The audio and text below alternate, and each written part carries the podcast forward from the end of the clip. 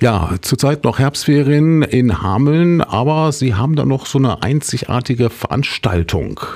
Ja, genau. Und da die Herbstferien jetzt fast zu Ende sind und der November übermorgen beginnt, weise ich sehr gerne auf das Hamelner Requiem hin, was wir am 18. und 19. November gemeinsam mit der Hamelner Kantorei veranstalten.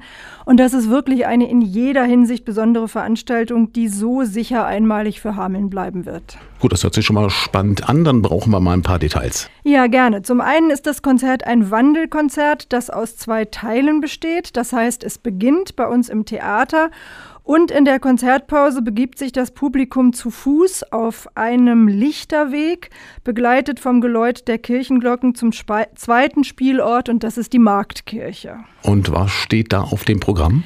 Ja, bei uns im Theater wird Schuberts Streichquartett Der Tod und das Mädchen live gespielt vom international gefeierten Kussquartett zu einer Ballettchoreografie der Deutschen Tanzkompanie aus Neustrelitz.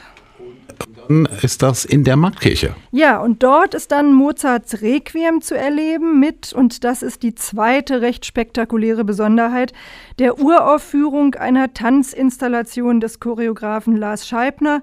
Die Bühne wird dabei beherrscht von einem Gerüstturm mitten im Orchester, an dem getanzt wird und der als Sinnbild für den in den letzten Kriegstagen des Zweiten Weltkriegs eingestürzten Turm der Marktkirche steht Ursprünglich war das Requiem Jahr 2020 geplant zum 75. Jahrestag der Zerstörung der Marktkirche. Das hört sich wirklich spektakulär an. Wo gibt es Karten für dieses einmalige Ereignis? Ja, Karten gibt es nur an der Theaterkasse des Theaters Hamelns.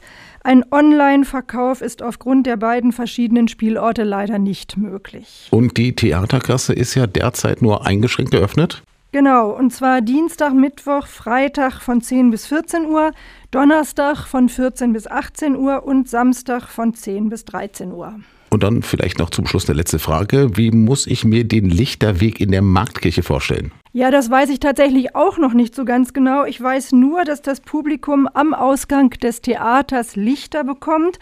Und so wird der Weg in die Marktkirche dann gemeinsam beleuchtet und das wird sicher sehr stimmungsvoll.